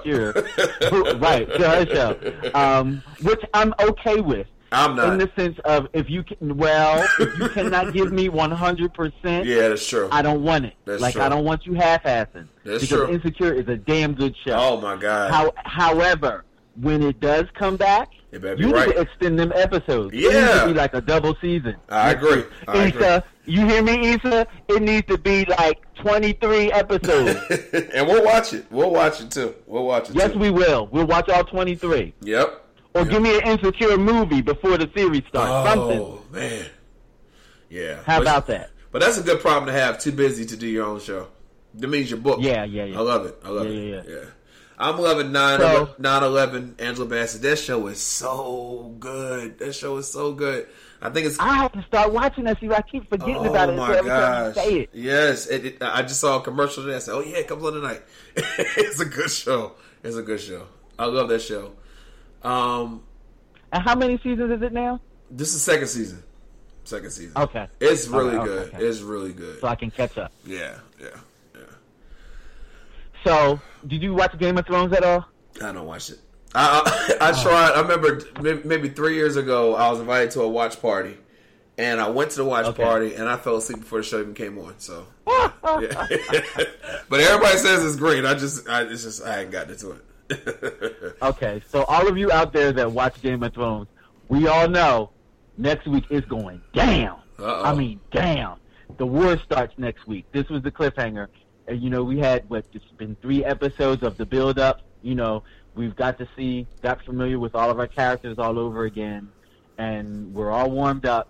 And, but the horn sounded last night. And that's Uh-oh. how it ended. Uh oh. So it's about to go down next next uh, episode. All right. Um, I don't. Do you watch The Chi at all? Shout out to Lena Waithe. I don't, but I know it's great. I know it's great. I've heard really is. great things about the show, and we've had awesome. we had uh, one of the the um mem- the characters on our show. Yes, we did. The teacher, Uh huh. Yep. Mr. Garcia. That's his name. Yeah. He played. Uh, he plays one of the teachers on the show. Yeah. Yeah, definitely, definitely check that out. It um, it's one of those ones that get in gets in your spirit. It gets in your soul. Kind of Yeah. like The Wire did. It gets in your spirit. Check that out. Very, very excellent writing on that. Awesome. and uh, Veep, which is in its last season. That's the political uh, comedy with Julia Louise Dreyfus, who is of Seinfeld fame. I Oh, think yeah. that show is so smart and it's so brilliant, and it kind of gives you a little glimpse into what's probably going on in that administration that's in that house right now. Mm-hmm. Check it out. Yeah. All But yeah, and American Gods, uh, we're still working on Mr. Orlando Jones, trying to get him on the show. It's just schedule wise, we're working it out. But American Gods is another awesome show. If you can think, um, if you like fantasy and you love uh, creative, colorful characters and excellent writing, definitely check that out. And that's in its second season as well. Check it out. Awesome, awesome. Anything coming down the pipeline? You know what's coming down the pipeline this Friday. It's all about the Avengers Endgame. Oh, That's yeah. the only thing that I can think about. Right Yeah, yeah. Everyone's and, talking about that. And just like I said earlier, I went to um, a museum here, and they did a uh, a Marvel exhibit. So it was basically all about Marvel, and this is like a preemptive to the end game. It, I just thought it was so brilliant that they did that here in my area, and then now I get to see this movie this week. Oh, so that's it's dope. two weeks of Marvel stuff. Yeah. and I and I'm thinking that they could not have this Marvel exhibit until after Stan Lee had passed because they had some things there in the exhibit that were basically his, like the first desk that he was drafting on, Oh, okay. some family photos, and some like early sketches of the first Iron Man. Like it was really, really, really, really good. So if it comes to your town, definitely check it out. If you're a Marvel fan, you will not be disappointed. And they had some um, the real costumes, like the real Panther costume, the real Spider-Man costume, and a lot of people were like, "Oh, it's not real, it's not real." And then I went up to the like the case, and I started really examining the outfits. And I'm like, "Uh-uh." You can tell someone had this on because you really look at it; it looks worn. Oh wow. it's like this is not just something made for this exhibit. You can tell that it's been on a body and they've used it. Definitely check it out. yeah, most definitely. All right. Anything else? Oh, that's it for me. All right, Chica. Well, as always, thank you for letting us know what to spend our money on, what not to. Hope you have a great week, and talk again next uh, next. Monday. All right. All right. Right back after this.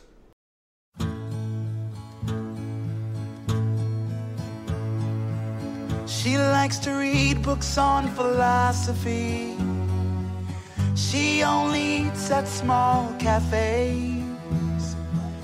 She questions every single part of me. She makes me better every day. It's not the way she styles her hair or the designer clothes she wears. Her silhouette's one of a kind, but most of all, she's got a beautiful mind.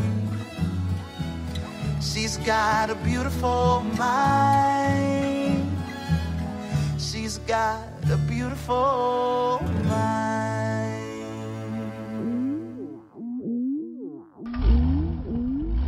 So many girls I see are wild and lovable. But I'm looking for my queen, my Claire Huxtable. The black American dream, it sounds so wonderful. The only thing I need, my Claire Huxtable. My Claire, Claire, my Claire Huxtable. My Claire, Claire, my Claire Huxtable. We'll be in a brownstone and BK, to Stevie and Coltrane. I know that she out there for me. Oh yeah, have us a few kids one day. A couple of Lisa, a Bonets. I know that she out there for me. Oh yeah, so many girls I see are wild and lovable, but I'm looking for my queen, my Claire Huxtable. The black American sounds so wonderful. Only thing I need, my Claire Huxtable. My Claire, Claire, my Huxtable.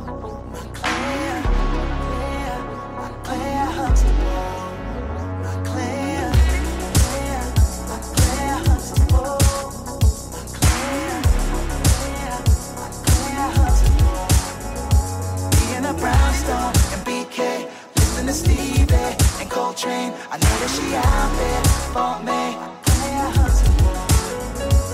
Us a few kids one day, a couple of Lisa, a Bonets. I know that she out there for me.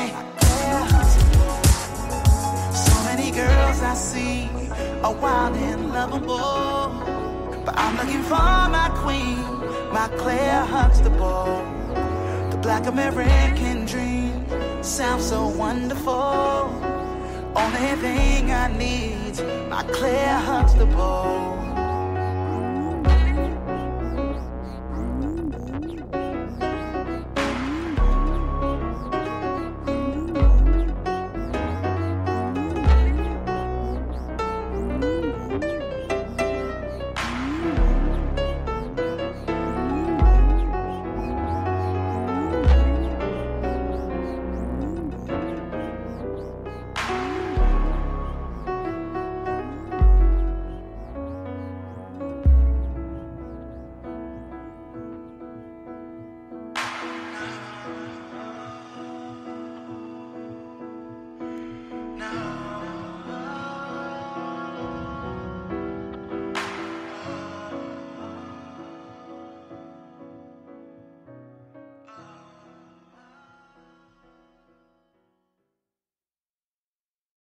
What's up, y'all? It's your main man, Chingaling, representing. And right now I'm hanging out with my folks, and you're listening to the Steven Knight Show right here, right there, however you want to do it. Let's go.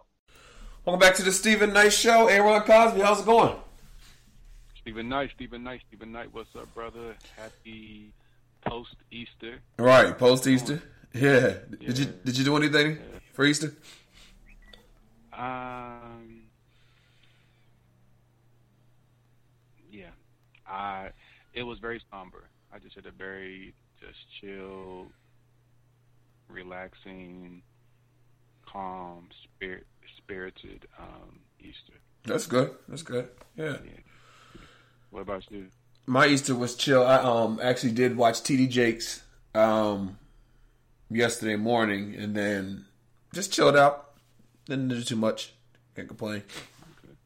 What about food? Food, I had pizza. I have been craving pizza and I had pizza. I had some friends over, so we ordered some pizza. That's it. So you have collard greens, Nope. and macaroni and cheese, Nope. and black eyed peas, Nope. and cornbread, I had meat lovers. ham or chicken. I had meat lovers uh, pizza from Papa John's. My first choice was closed. what was your first choice? Is this place called Milano Milano's Pizza. It's um That sounds good. yeah, it's really good. But yeah. So you and be be honest. Not that you're not honest, but I'm just you know be, Right. be up front. Did you eat the entire pizza? No, I had three slices actually, and I actually gave it gave them because I ordered two pizzas and I gave the second away because I went to Temptation in my house. But I just want I had a craving for some pizza, so I got it and then I gave it away. Yeah. Okay. I mean, I mean, I've I've had those moments where I've I've ate an entire. Oh, I have too. Absolutely. Yeah. And I'm still slim, so hey. Right. Thank you, Well- jeans. I got good. Thank, thank you, Lord. You know. Exactly. Right. Hey man, but I would not recommend that. I No, recommend no. people doing that. That's like once every now and then, and still even that eating eating an entire pizza in one sitting is um yeah, it's a bit much, but I've done it. Yeah, I've definitely done it. Yeah, yeah, yeah. All right, well, um, you you want to talk about some sports real quick? Let's talk about some sports. Okay. Um, the N- the NBA playoffs, as we know, is Mhm. going on. Um, some some teams are winning, some teams aren't. You know, I read this is the first time since 2005 a LeBron James led team is not uh, the front runner in the playoffs. Isn't that crazy? It feels weird, doesn't it? Yeah.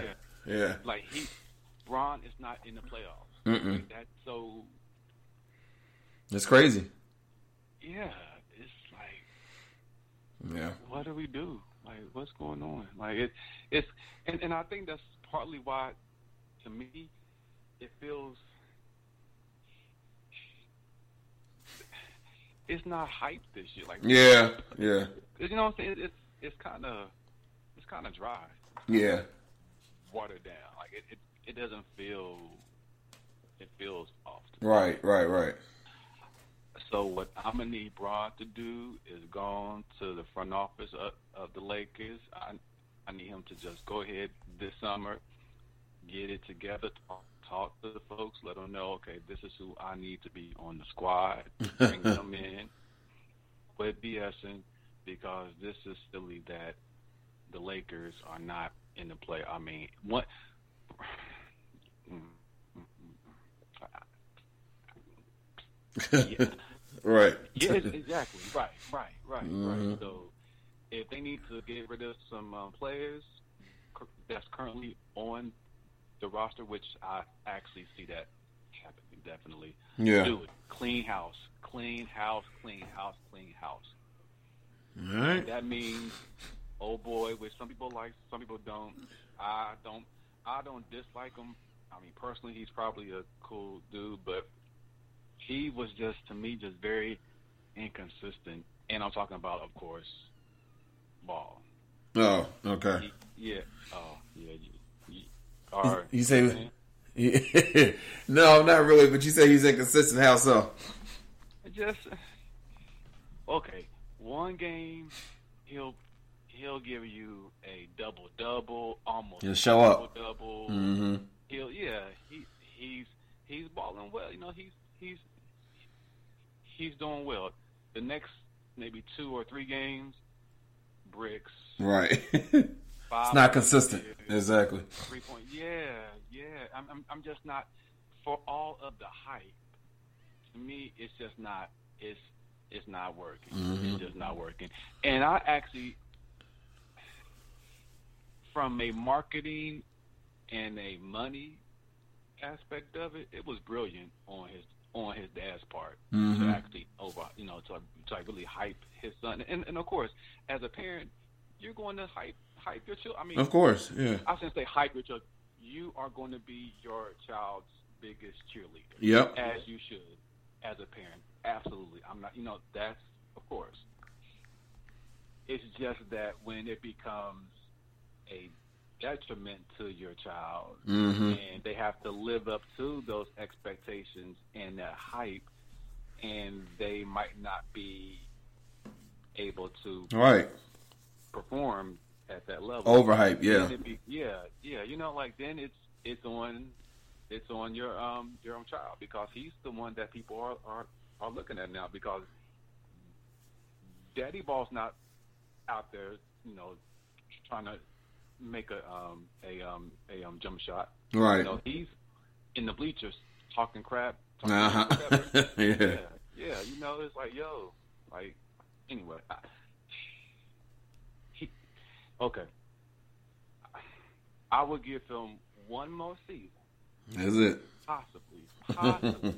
give him, give him one more season. But brother, if like a month into the season, if you have not, if Been, been consistent, yeah. If if you are not balling, and that's another thing, your last name ball. Right. Like balling, you should be balling. If you are not balling, then ball, you got to give up the ball. Mm hmm Yeah. And yeah, you got to go. We gonna bench you. Well, nah, we ain't gonna bench you. We'll just try to trade you, and hopefully we can get something of value for you. Cause I, it's Well, they're they're, say, they're saying that he says that he thinks that the uh, team chemistry um, is better, will improve It's better now? since uh, Davis is gone. okay. hmm Okay, well, you know what? We will see. Right. That, and that's what I'm saying. You know, let's let's give him next season. Yeah, and see. Things was kind of weird this past season. It, was, you know, it was a lot of A lot going a on. lot of craziness. Yeah, it was a lot going on. Yeah. So maybe this time he can kind of just. But also, if he can, I would like for for him to be able to separate his father from his manager, agent. It's like I really need his dad to just be My dad. Yeah. Yeah. And stay out of my not my stay out of his affairs and all that. Just dad, just I, bruh, I love you, dude. You are my pops. You know all that, but just be my dad. Just hype me, support me, but just take it down. Right. Just chill. You know, just chill. Yeah. And if if if pops can um do that and and he has a good season next season, then hey, it's all good. If not, then like I said, you got to go. Right. Yeah. Um, have you heard about the NBA situation? What NBA situation? You like, oh shoot, like damn, what happened? Um, it's a good thing. It's a good thing. It's, a good thing. Uh, you were, you sounded scared, like oh. I'm like, what? Is it, is it is it over? Did like, did like, the, did like the league go bankrupt or something? Like Right. That? Like nah. Oh, right. nah. So what happens is that they the um they signed a multi-year part partnership deal with C with CBS Sports. Hmm. Yeah. And so with that, 40, 40 games will be broadcasted on CBS Sports this this season. That's a good look. So, so yeah, which is a good look. Which yeah, it's a very good look. Very good look. So WNBA, I'm excited. More people will be able to um, actually watch these games. These are these are good games. I will say that, uh, for the most part. Um, okay, let me kind of chill a little bit. Okay, let me kind of chill. Okay. All right, I gotta keep it real. A lot of the games. There are some bad games. I, I we gotta just keep it. There are some really bad games, but Mhm. there but there are some really really good games also, and um, and they they need this as a league. They definitely needed this. So, hey, props WNBA is it's on y'all now to go out there and ball and put out a great product. Y'all need to put out a great product. Real like y'all need to step it up now. Come on, step it up. Step it up. Hmm. Ball. Yeah. You know what I'm saying? Yeah, I'm real. Right. Step it. Show out. Show out. Yeah. That's it. That's all I got as far as basketball. Let's see what else can I talk about. You gotta talk about Russell Wilson. I was gonna say, should I? Should Yep. I, should I talk about the rich man? Yeah, right. All about, I mean, money, ching ching. Uh-huh. Scrooge, McDuck just just swimming in it. Just swimming in it. I mean, okay. Before I talk about him, let's talk about his wife, Ciara. Girl, you secured the mother. bag. you got the bag. Oh my gosh. 140 million dollar contract. Woof. You need to write a book on how you secure a bag for these ladies out here. And like you secured, man. Like she, yeah, man. hey, hey, but uh, okay, straight up for Russell, man. Thank you for just being a good, cool dude. Like Russell Yeah. Wilson is just one of those really genuinely cool dudes that some folks want want to say is corny. He's not corny. He's he's not a corny dude. I Right. mean, he's he he's just himself. He's just a cool dude, and he's not trying to be something that he's not. He's not trying to be gangster. He's not trying to be a thug. Right. He's being himself. Right. He's being himself, and he is winning. Mm-hmm. So, Yep. Oh yeah, I'm I'm all for it. Yeah, yes, good, yes, thank, yeah, bruh, Russell, do it, brother, do it. Now, you got the ball though. I'm just saying, cause now, Yeah. Show and prove. Right. Now you money bag. Uh huh. If anything goes wrong with the Seahawks next season, it's all gonna be Russell's fault. Yeah. It's your fault. Yeah. It's your fault, bro. It's your fault. Yeah. So, but definitely well deserved. Well Yeah. deserved. Congratulations. I, I didn't see it coming though. I was I was surprised. Now, what did you think about them doing that that whole The video? camera with them in the bed? I personally I didn't like that myself. I, no, no, I should say I didn't like it. It, it came off a little odd to me. It, to me, it Yeah. came off. But that's them though. That's them though. You know what I mean? It's a little, yeah. It, I, it, mm. it, you know what? It, to me, it it came off forced. Uh-huh. It came off like it was just like let's do this because it'll look cool. That's well, see, that's the corniness. Okay, that got it. Bam. Okay, that was corny. That to me was corny. Right. Yeah. Would you agree? Like that's corny. I mean, but that's them. And you know, we live in this day and age now where everything's public. I mean, and and it was going to be out there the next day anyway. You know, not necessarily the video, but the news. Yeah. And they weren't bragging about the money. They were just they were just announcing that they were staying. Um, you know, the, the Seahawks. But um, I'm like, are y'all about to do like a little, like, like a little hub video, like something for like, um, for the gram or something, something extra? Like, what, what's like for real? Like, she said they went to bed after they posted it. Mm, I bet they did. Uh-huh. I bet they did. I bet they had a good, good night's sleep, bro. but yeah. Yes, ba- baby Russell.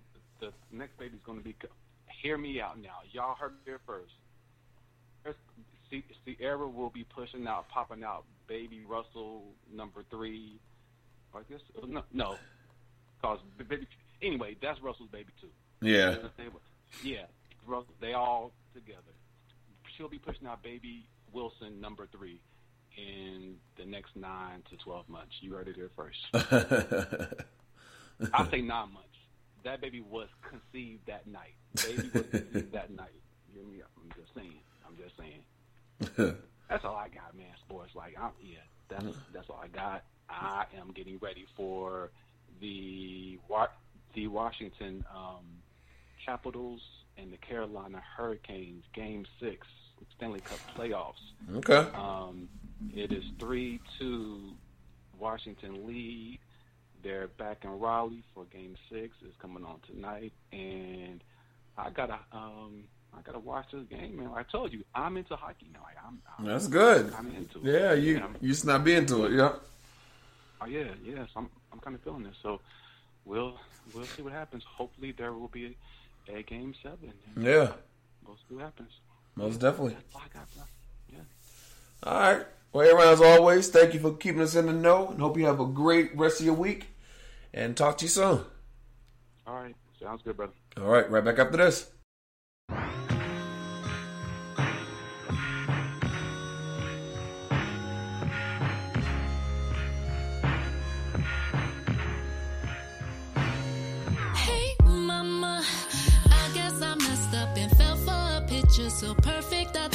It was real.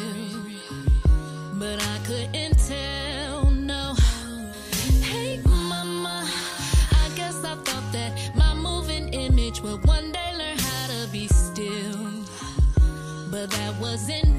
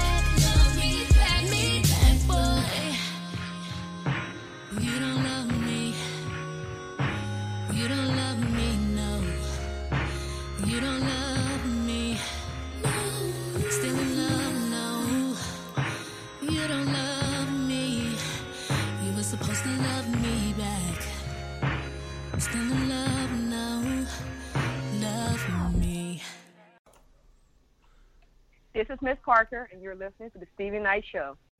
Well, that's our show. I want to thank Maurice Smith for joining us again. His book is called Desperate for Change. Definitely pick it up.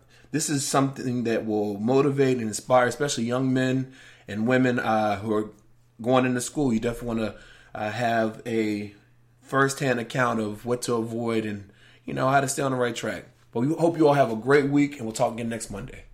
Peace and good night. Night is long Everything's gonna be alright. And when we get there, I'ma see a pretty, pretty, pretty young thing. I'ma ask her to take my hand, to the floor, and we gon' dance. And when we get there, best believe we're gonna do a two step.